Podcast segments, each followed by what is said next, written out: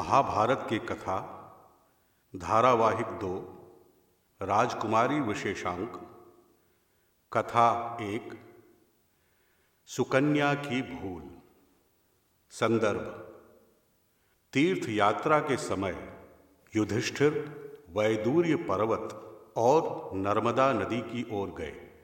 वहाँ भगवान लोमश ने समस्त तीर्थ एवं देवस्थानों का परिचय देते हुए शरियाती के यज्ञ स्थान की जगह बताई। उसी क्रम में उन्होंने ऋषि चवन के क्रोध और सुकन्या की प्राप्ति की कथा सुनाई। सुकन्या की भूल। प्राचीन काल में ऋषि मुनि जंगलों में घनघोर तप किया करते थे। उनके तप कई प्रकार के होते थे। कई तो बड़े कठिन और विचित्र होते थे। महर्षि भृगु के पुत्र चवन का तप भी कुछ इसी प्रकार का था। एक दिन वे एक सरोवर के किनारे एक निर्जन स्थान पर खड़े होकर तप करने लगे। एक ही स्थान पर कई वर्षों तक खड़े रह गए। इस प्रकार वे पेड़ के समान हो गए। उनके शरीर और उनके चेहरे पर मिट्टी जम गई। उस मिट्टी में चीटियों और तरह तरह के कीटों ने अपना घर बना लिया। धीरे धीरे उस पर घास पात भी उगाए। देखने से ऐसा जान पड़ता था कि जैसे वह व्यक्ति न होकर किसी मिट्टी का कोई पिंड हो, पर ऋषि चवन अपनी तपस्या में लीन रहे। एक दिन की बात है, राजा शरियाती अपने परिवार के साथ उस सरोवर के पास विश्राम कर रहे थे। उनकी पुत्री राजकुमारी सुकन्या अपनी सखियों के साथ खेलने के लिए सरोवर के दूसरी ओर चली गई। खेलते खेलते सुकन्या अपनी सखियों से बहुत दूर चली गई। वहीं पर उसे वह मिट्टी का पिंड दिखाई पड़ा। ऋषि की आँखें छिद्र से चमक रही थीं। सुकन्या को कौतूहल हुआ कि वह क्या है। उसने कांटे से उनमें छेद कर दिया। ऋषि की आँखों से रक्त बहने लगा। सुकन्या यह देखकर डर गई और वहाँ से भाग खड़ी हुई। तप में लीन चवन ऋषि दर्द से कराह उठे। क्रोध में उन्होंने शाप देकर राजा की सेना का मलमूत्र बंद कर दिया। राजा की सारी की सारी सेना दुख और दर्द से हाहाकार कर उठी। राजा शरियाती अत्यधिक चिंतित हो गए। उन्हें समझ नहीं आ रहा था कि यह कैसी मुसीबत आ पड़ी थी। तभी उन्हें पता चला कि सरोवर के किनारे चवन ऋषि की तपस्या का स्थान है और वे बहुत ही क्रोध वाले हैं। उन्हें लगा कि हो न हो, किसी ने उन्हें ही कुछ कष्ट पहुँचाया होगा। राजसभा की आपात बैठक बुलाई गई। पूछताछ शुरू हो गई कि किसने कोई अजीब सी बात देखी या सुनी है। यह समाचार सुकन्या के पास भी पहुँची।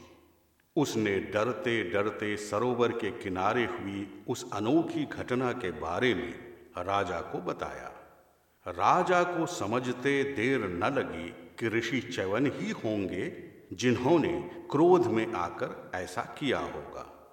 बिना देर किए वे सुकन्या को साथ लेकर वहाँ चले गए। ऋषि को प्रणाम कर उन्होंने कहा भगवन अज्ञानता में इस बालिका से अपराध हो गया है। इसे क्षमा करें। चवन सुकन्या की इस हरकत से अत्यधिक क्रोधित थे। वे इस बात पर माने कि उन अंधे के साथ सुकन्या को विवाह कर पश्चाताप करना पड़ेगा। राजा ने सुकन्या का हाथ चवन के हाथ में दे दिया।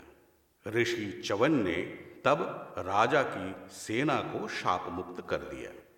चवन से शादी के बाद सुकन्या जंगल के आश्रम में रहने लगी। वह अपने पति की खूब सेवा करती, उनकी आँख बनकर उन्हें सहारा देती, साथ ही उनके संसर्ग में रहकर मन लगाकर तप भी करती। एक दिन उसके तप से प्रसन्न होकर अश्विनी कुमार प्रकट हुए और बोले, देवी, तुम्हें क्या चाहिए? सुकन्या बोली, मुझे कुछ नहीं चाहिए। आप मेरे पति को ठीक कर दें। यह कहकर सुकन्या ने उन्हें सारी बातें बता दी। तब अश्विनी कुमारों ने कहा, हम देवताओं के वैद्य हैं। हम तुम्हारी सहायता अवश्य करेंगे। सुकन्या ने यह बात अपने पति से बताई। तो चवन ऋषि यह जानकर अति प्रसन्न हुए कि वे पुनः देख सकेंगे। तब अश्विनी कुमारों के कहे अनुसार ऋषि चवन ने सरोवर में प्रवेश किया। उसके बाद दोनों अश्विनी कुमार भी उस सरोवर में प्रवेश कर गए। एक मुहूर्त बीतने के बाद वे तीनों बाहर आए तो तीनों ही एक समान रूपवान थे। उन्हें देखकर पहचानना कठिन था कि कौन चवन थे और कौन अश्विनी कुमार। तीनों ने एक साथ एक स्वर में कहा, सुंदरी, तुम हम में से किसी एक को वर लो। सुकन्या पहले तो दुविधा में पड़ गई। फिर उसने अपने तप के बल से अपने पति चवन को पहचान कर उनका वर्ण कर लिया। अश्विनी कुमारों ने प्रसन्न होकर सुकन्या को आशीर्वाद दिया। उधर चवन भी सुकन्या की पति भक्ति से अति प्रसन्न हुए। उन्होंने सुकन्या को गले लगा लिया। ऋषि चवन की आँखों की रोशनी लौट आई। साथ ही वे फिर से युवा हो गए। प्रसन्न होकर वे अश्विनी कुमारों से बोले, तुम लोगों ने मुझे रूप और यौवन दिया। बोलो, तुम्हें क्या चाहिए?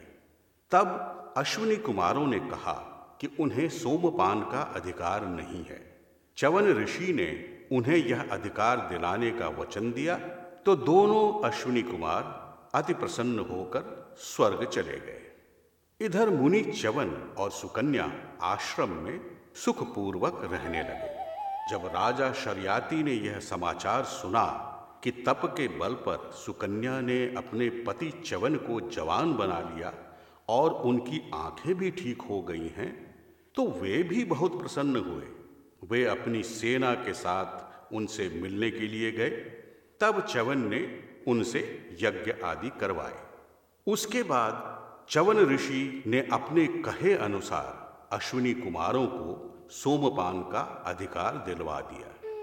तब से उस सरोवर को ऋषि चवन के सरोवर के नाम से जाना जाता है।